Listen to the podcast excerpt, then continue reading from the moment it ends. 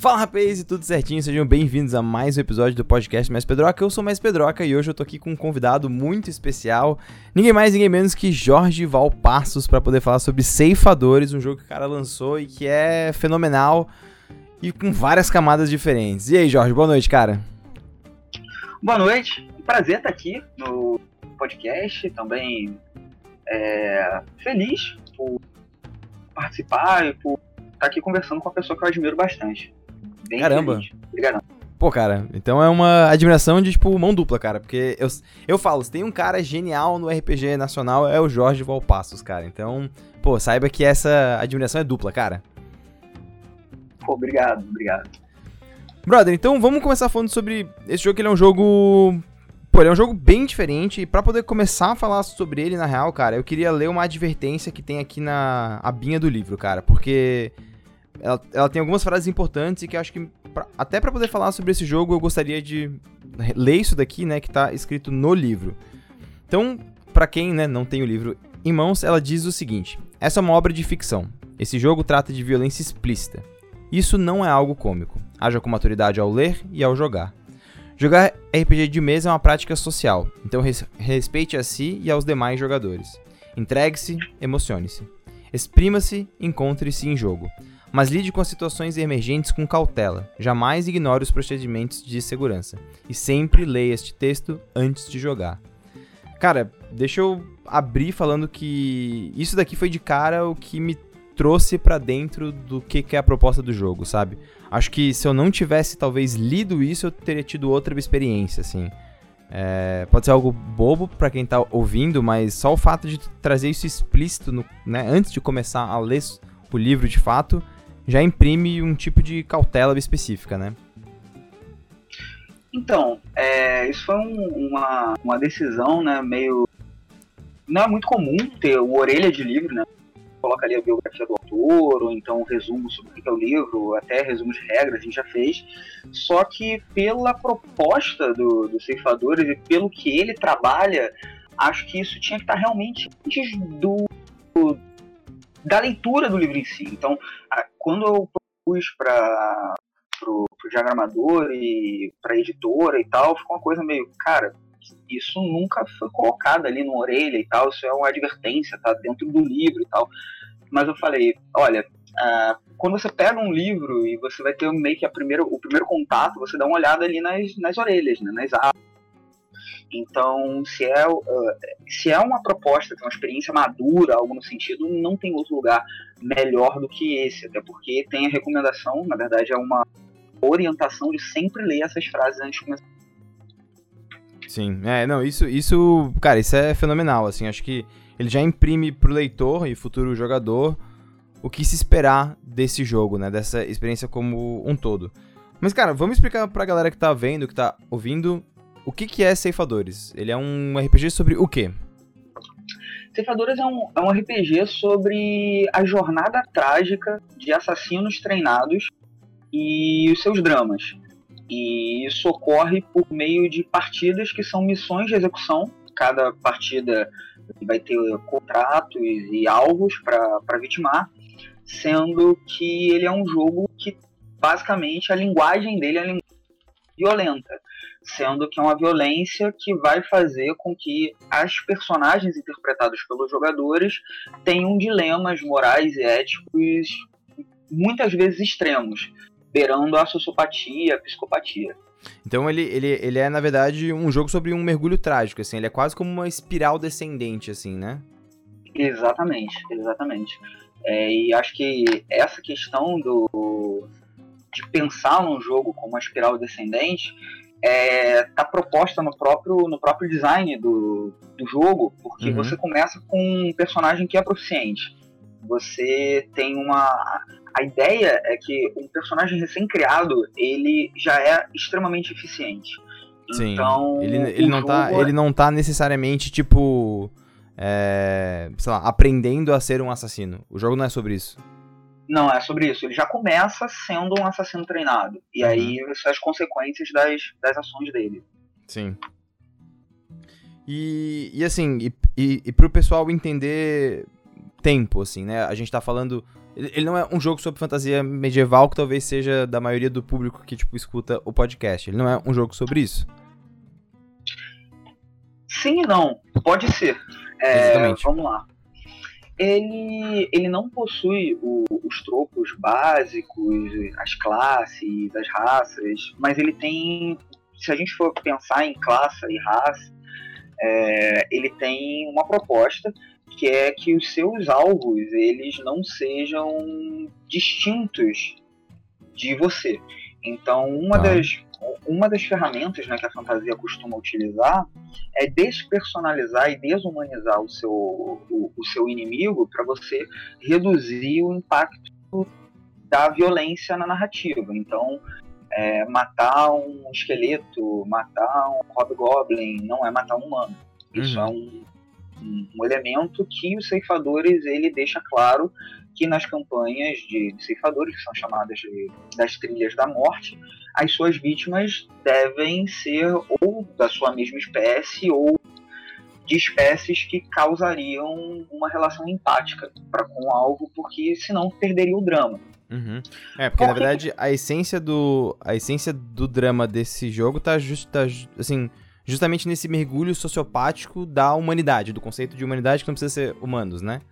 Exatamente. Uhum. Mas, mas, assim, super respondendo a questão de ser medieval, pode ser. Você pode ter uma guilda de assassinos. Uhum. Perfeito. Em uma, uma experiência medieval qualquer, inclusive tendo diferentes classes, você pode emular no meio da construção de personagens. Uhum. Mas no lugar de ser de uma guilda de heróis, as ações que eles pegam é matar pessoas. Sim. Basicamente isso.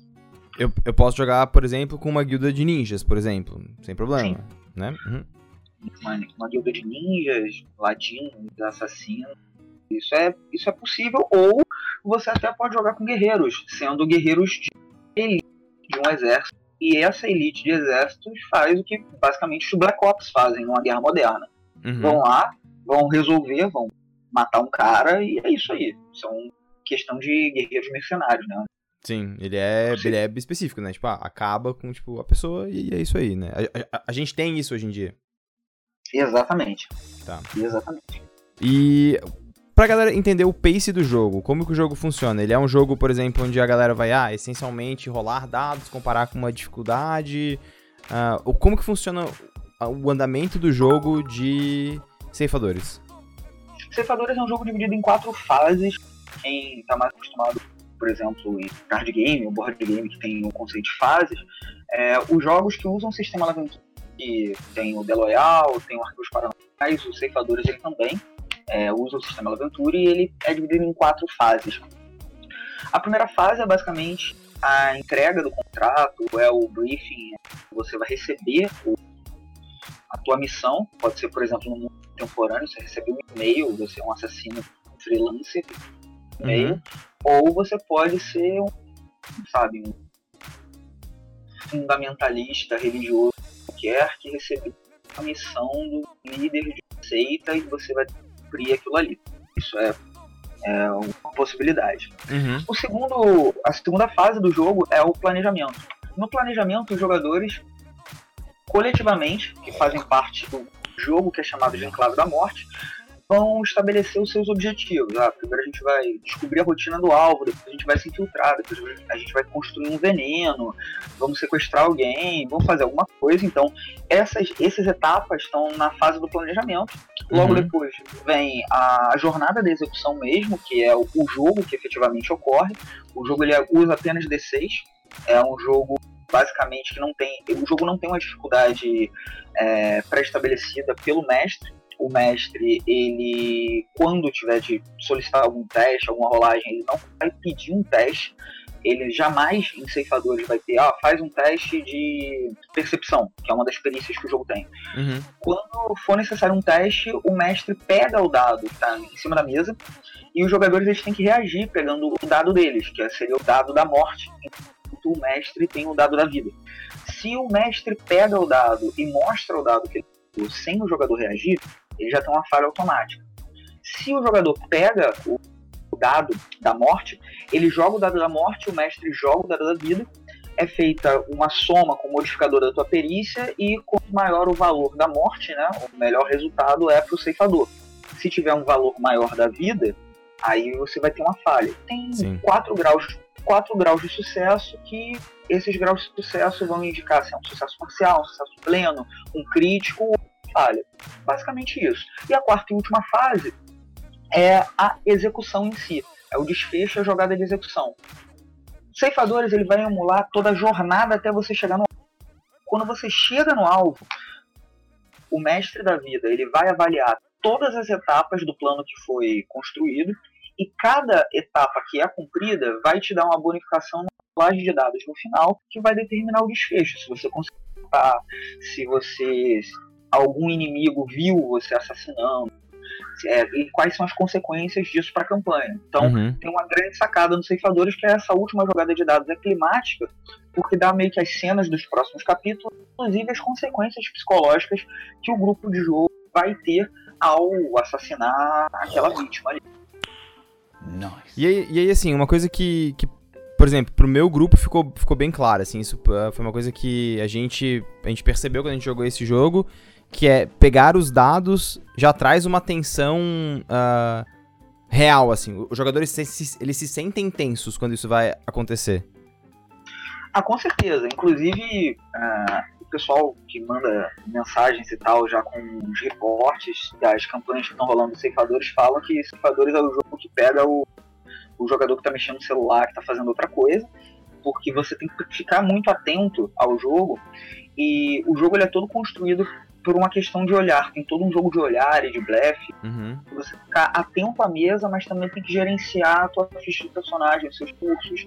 Então o jogo ele é um jogo muito tenso. Então, pra- por ele ser um jogo tenso, normalmente as sessões não são muito extensas. É. É, É, as e- sessões são mais curtas e mais é, agudas. A narrativa é muito mais aguda, mais agressiva, por assim dizer. Muito mais, é. Isso, isso isso foi uma coisa que, assim, que quando a gente jogou aqui em casa, a gente percebeu que a galera que não tinha entendido muito bem qual era a proposta inicial do jogo, ela foi trazida pra dentro do jogo no momento que teve a primeira rolagem de dado, assim, que as pessoas não pegaram o dado, entendeu? E aí Ah, até então elas falharam. falhar, Nossa. de cara, de cara, entendeu? Assim, não teve, Ah.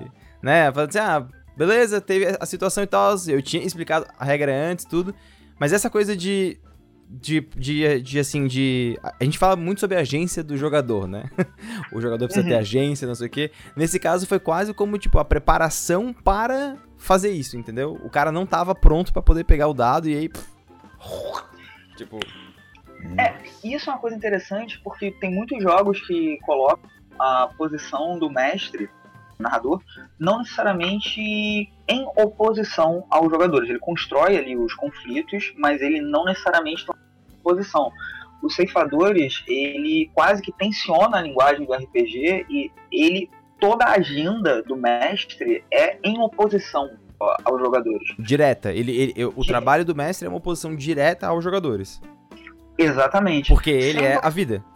Exato. Sendo que uma das coisas mais interessantes nessa subversão da linguagem é que quando tradicionalmente em vários jogos de RPG o mestre se coloca contra os jogadores, ele utiliza das suas manobras, das suas ações para agredir os personagens, dar dano, para colocar monstro. Uhum.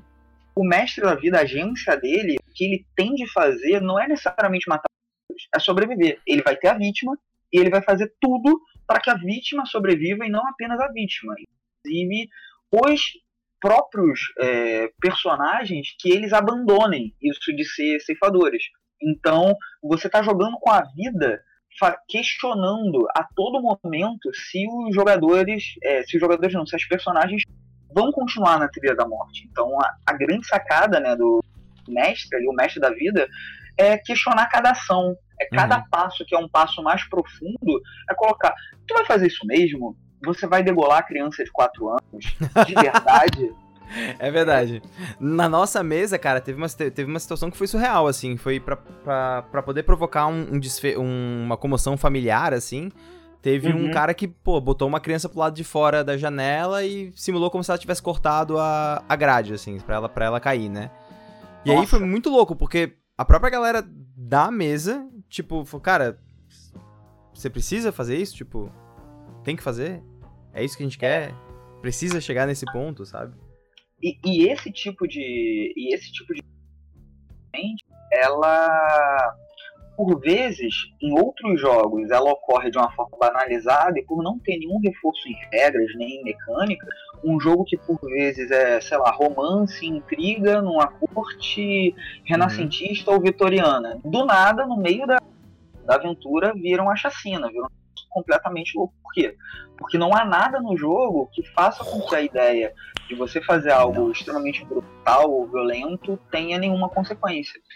E aí como os ceifadores é um jogo focado nisso, essas situações meio que de, de drama e de questionamento são bastante recorrentes. Sim. Não, e é, e é. E assim, acho que essa é uma. Essa é uma coisa que, por exemplo, eu sentia. Uh, quando eu jogava Vampira Máscara, por exemplo, que eu falava assim, ah, pô, massa, o jogo é sobre isso, né? Sobre essa coisa de mergulhar em si. Mas uhum. eu vou mergulhar na besta com uma bazuca atirando num carro? Não, sabe? Não. Não vou, eu não. Eu sou, eu sou, na verdade, um Power Ranger, né? Eu posso. Eu não sou um vampiro, tá ligado? Eu sou um Power Ranger. E uma coisa que eu senti jogando, jogando ceifadores é justamente o, o contrário. Tipo, cara, é um jogo onde a mortalidade é o centro do jogo. Então, uhum. o jogo ser mortal não significa que eu estou em risco de, de, de morrer, exatamente. Tipo, o, o centro não é esse mas eu quero fazer essas ações para tirar a vida de um outro ser humano, no nosso caso era, eram seres humanos, né? Uhum. Então acho que esse, esse, esse mergulho dentro de o que, que é a, a, a própria. O próprio tema central do jogo, né? E como que a mecânica trabalha em cima disso, acho que é uma coisa genial, cara. Genial mesmo, assim.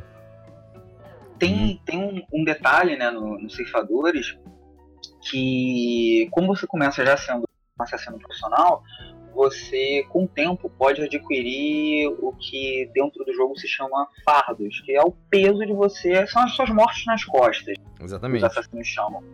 Sendo que os fardos, eles podem é, criar, para tua experiência individual, para tua evolução de personagem, três caminhos distintos. E eles geram histórias muito diferentes.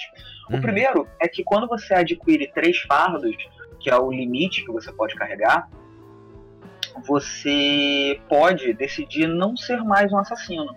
E aí, como costumo explicar bastante os ceifadores, eu falo, é o início da jornada do Kenshin Himura em Rurouni Kenshin. Uhum. Rurouni Kenshin é o Batosai, ele é um assassino, ele é um ceifador. Claro, ele é um ceifador, sendo que nos a narrativa lá dos quatro primeiros OVAs e tal, é, quando ele, ele recebe os fardos até a Tomoe morre e tal, aquela questão toda, uhum. ele decide não matar mais. Então, o início do, do quadrinho ou da animação é o, um, entre aspas, final de uma jornada de um ceifador. Ele, eu não quero matar mais, e aí você perde um personagem, mas você tem um desfecho. Um desfecho de não ser mais um assassino. Sim. O segundo, o segundo desfecho na verdade não é um desfecho, é a continuação da sua, da sua jornada. Você vai adquirindo fardos e existe uma forma de você ir limpando esses fardos, que é você gastar pontos de experiência, que são as condições que você ganha ali em diferentes circunstâncias, e você pode optar por investir a sua experiência e não melhorar o personagem, não evoluir, não adquirir novas perícias e novas especialidades, mas de você limpar um peso de um fardo nas costas. Uhum. O que isso significa? Significa que você vai se tornando pessoa insensível. Você vai rumando para um caminho que é um caminho que cada vez mais matar é só riscar um tracinho, é coisa uhum. mais banal. E aí um exemplo é daquele filme O Profissional, que é uma das inspirações do, do jogo, que o Leon, que é o protagonista, aquele filme que tem a Natalie Portman, Matilde e tal, filme bem clássico, né? É, ele, o, o Leon, ele é um cara que não tem nenhuma, nenhuma vivência assim, social, ele tá ali isolado, toma o leite dele, faz o exercício, não gasta com ninguém, não nada. Ele recebe uma missão, vai e mata, e é isso aí. Ele é uma máquina de matar, apenas isso. Uhum. E o terceiro caminho, né, é quando você adquire os três fardos, você não recupera os fardos, e você perde o controle em relação a essa carne. você mergulha na sua sopatia. Você vira um cara que perde o controle, que inclusive pode matar por puro prazer os seus próprios colegas do Exatamente. Então é um jogo, é um jogo sobre tragédia, né? A intriga, a intriga nasce da, do próprio mergulho de, de, assim, no próprio personagem, ou melhor, na, nas consequências das ações dele, né? Exatamente. E, e assim, o que que. Cara, esse é um jogo corajoso, assim, né? Júlio Matos comentou no tipo o chat. Ele, pô, eu achei corajoso você criar um jogo assim. Eu acho as atitudes dos jogadores já bem complicadas sem incentivo para isso, né? Mas assim, o que que lev leva, assim, a, a criar um jogo desse, cara? Essa é uma coisa. É uma pergunta que eu me, me, eu me vejo obrigado a fazer, assim, né? O que que levou a criar esse jogo? É, essa é a pergunta do gatilho, né? É a pergunta mais difícil de responder. Que eu sou um pacifista, eu sou pessoa que a todo custo evita soluções violentas muitas vezes eu já quebrei cara com isso. Uhum. É, sendo que o Ceifadores ele é um do dia 14 de março. E é importante explicar um pouco contexto. Ceifadores não é um jogo que eu planejei durante muito tempo da minha vida, não é um projeto antigo com arquivos paranormais, não é algo que tem a ver com pesquisa, com real, que é uma experimentação mecânica, que na verdade é, mas uhum. o, a, o desenvolvimento de cifradores, ele começou com o início do meu dia de trabalho, é, que eu indo para o colégio, eu sou professor de História da rede estadual, leciono no colégio Olga Benário Prestes, aqui na periferia do Rio de Janeiro, e fui pegar as notícias do dia e no ano anterior, desse dia 14 de março, é, o Grêmio Estudantil do Colégio Olga Benário Prestes, junto à direção, teve um trabalho de eleição e de escolha de uma personalidade da comunidade da Maré, que é a comunidade, né, a favela que recebe os principais, grande parte dos alunos do meu colégio. E foi escolhido e foi ao colégio, inclusive, para participar de projetos junto ao Grêmio, a vereadora Marielle Franco Uhum. E no ano seguinte ela continuar esse projeto. E ela, no dia 14 de março, eu vi a notícia dela ter sido executada sumariamente. A gente ficou destruído no colégio. É, foi basicamente isso. Não houve aula, não houve. não tinha clima nenhum. Era basicamente os alunos de uma favela do Rio de Janeiro pessoa que era querida e que estava tendo reconhecimento na sua instituição que iria fazer um projeto em conjunto, sendo executada. E isso me travou. Eu entrei em processo de depressão complicado, dei uma sumida até de tudo quanto é rede social, etc. E isso quebrou bastante a minha cabeça passo de não conseguir comer, não conseguir sair da cama direito, não comer e tal. E até a terapia diz, né? Você tem que colocar os seus demônios embaixo do tapete. Você tem que uhum. trabalhar com eles. E os Ceifadores, ele é um jogo que, inclusive, tá isso que eu estou relatando, está presente no manual do jogo, que ele foi criado e todo o uhum. processo dele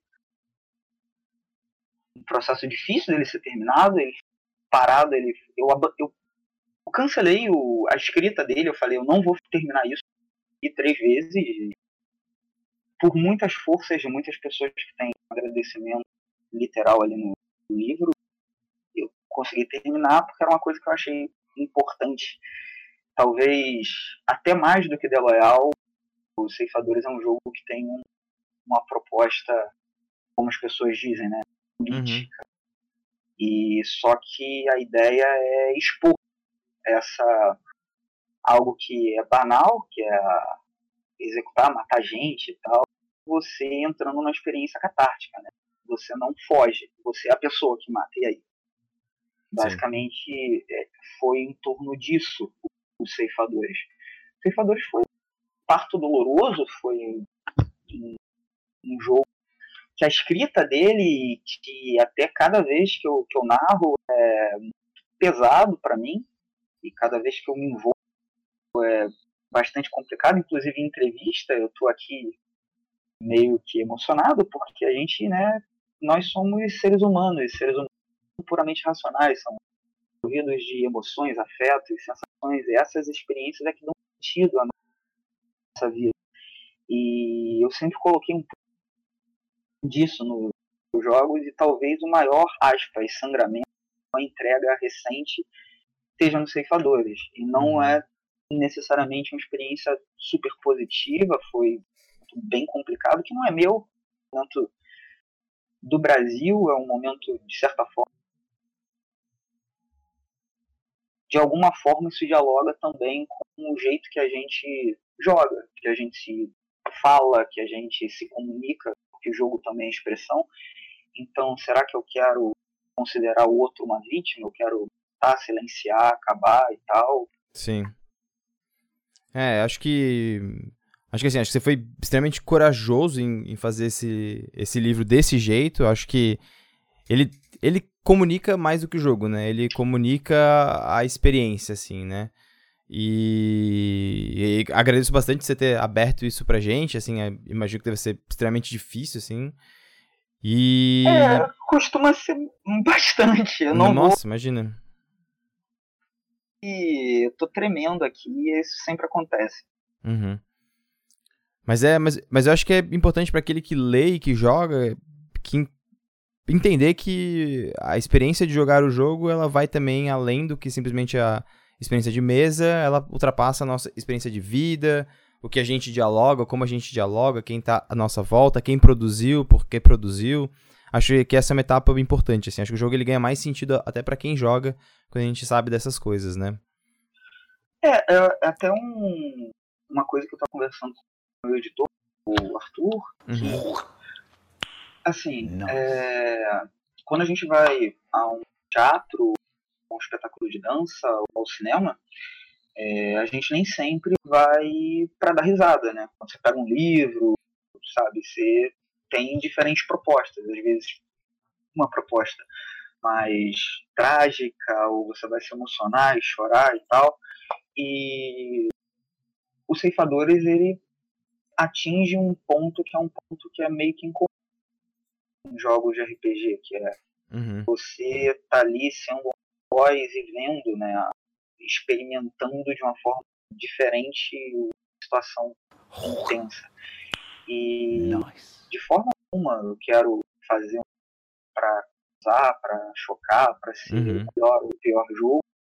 Eu me expresso através do momento que eu vivo e experimento algumas questões novas da linguagem lúdica e muito possivelmente e muito provavelmente a existência dos ceifadores é que construiu que possibilitou jogos que são bem diferentes dele né uhum. eu até eu até falo que para eu terminar os ceifadores eu tive que escrever um outro paralelo que é o encantos passado os ceifadores ele demorou mais tempo para fazer para ser Sim, uhum. pela complexidade mas o se eu não fizesse o Encantos, não ia sair o Ceifador. O Encantos ele é um jogo de garotas mágicas de um que é inspirado nos meus alunos no uhum. colégio, basicamente. Então, é, se eu tava sem a gana de, de ir pro colégio, se tava tem, sem vontade de fazer as coisas, tudo que me colocou a me mover e tal tá ali no Encantos. De certa forma, esse outro projeto é, que é o Encantos, ele não aconteceria possivelmente se não fosse o ceifador. Coisa que eu costumo falar. E a mesma coisa o Magos Lacunares, que lúdico, que a gente vai conversar daqui a pouco sobre ele, uhum. é que é interessante a gente ver o autor de qualquer tipo de produção não de uma forma unidimensional. Muitas vezes você vê que uma próxima produção, isso acontece na música, né? Tem alguns álbuns que negam ou que contrariam ou que é, questionam algo do álbum anterior, porque as pessoas também estão ali em diálogo consigo mesmo, estão às vezes se respondendo, estão tendo as suas lacunas, as suas dúvidas colocadas no meio do jogo. Uhum. É, é, interessante ver meio que essa fotografia, eu costumo fazer isso vendo os outros autores de RPG já escreveram, qual é o seu trabalho atual, porque há uma narrativa também na produção. Então, às vezes eu revejo o que eu já publiquei e noto que tem uma narrativa ali também, dos temas, do jeito que eu os escrevendo. Isso é uma coisa interessante de, de acompanhar. É verdade, né? Cria quase como se fosse uma, uma timeline do processo criativo como um todo, né? Uhum. Caramba. Cara, brigadão por ter dado essa, tipo, entrevista. Eu imaginava que tinha sido um processo difícil, não sabia que era tanto, assim, né? Não sabia quais eram os motivadores. E com certeza, mesmo depois de já ter jogado, eu já vejo ele com outra cara, assim. Eu, lendo o livro, eu já, já tinha essa, essa noção de que tinha sido uma coisa pesada para poder produzir, né, para poder tirar de si, para poder compartilhar com, com os outros, mas também agradeço bastante por estar compartilhando de outra forma, né, contando a história por trás. É, para todo mundo que tá no chat, eu botei o link, para todo mundo que vai ouvir isso depois e ver depois, eu botei o link para poder uh, acessar o produto na, na, na, loja da, tipo, AVEC. E eu gostei bastante, cara, que você usou um termo muito legal, que é linguagem lúdica, né? Eu acho que o autor, ele também é um artista, né? Então a gente se expressa através de linguagens e a linguagem lúdica é mais uma linguagem, né? E em cima da, da linguagem lúdica, aproveitando que tá aqui com a gente, né, o Gil uhum. ele, ele falou algo importante, que é a ideia da incompletude, né? O uhum. autor de, de jogos, sobretudo jogos de RPG, eles têm um grande desprendimento, de certa forma, com a sua obra, uma vez que o que eles escrevem vai ser. Vai, o sentido vai ser completo, vai, vai se fechar no ato do jogo. Tem um, um autor muito legal chamado Daniel McKay, que tem um vídeo chamado Role Playing Game as Performing que ele localiza a criação do, do RPG de mesa junto a outras artes né, performáticas é, década de 70 e década de 80, questionando a passividade né, uhum. do espectador e tal. Ele é, é bem bacana as artes cênicas. E eu acho isso interessante, né? Mexe para eu encontrar uma solução num jogo de RPG, eu vou estudar Elliot Sica, ver é, a, a, ideia da participação no processo artístico. Eu acho que isso é, é interessante para quem está pensando em game design também. Porque às vezes se pensa né, que criação de jogo é hermético. Tem que é, estudar é RPG uhum. para escrever RPG. E às vezes o aprendizado tangencial em uma é, área de conhecimento correlata faz com que você encontre soluções que às vezes estudando puramente o RPG você não tem. É isso. É verdade, é verdade. Cara, então obrigado. Uh, bom, eu, eu tô colocando os links, as pessoas podem acessar no descritivo do vídeo, também no descritivo do podcast. Coloquei o link pro jogo no chat. E é isso aí, pra todo mundo que tá aí, sabe que a gente tem outros episódios e a gente vai fazer agora outro ao vivo, falando sobre um jogo bem diferente. bem é diferente. Totalmente diferente. totalmente diferente. Mas é isso aí. pra, pra prestar atenção no outro, que é não tem nada a ver. Nada a ver. Mas é isso aí, guys. Obrigadão, Jorge. Obrigado. E a gente já vai pro Valeu. próximo, então. Valeu.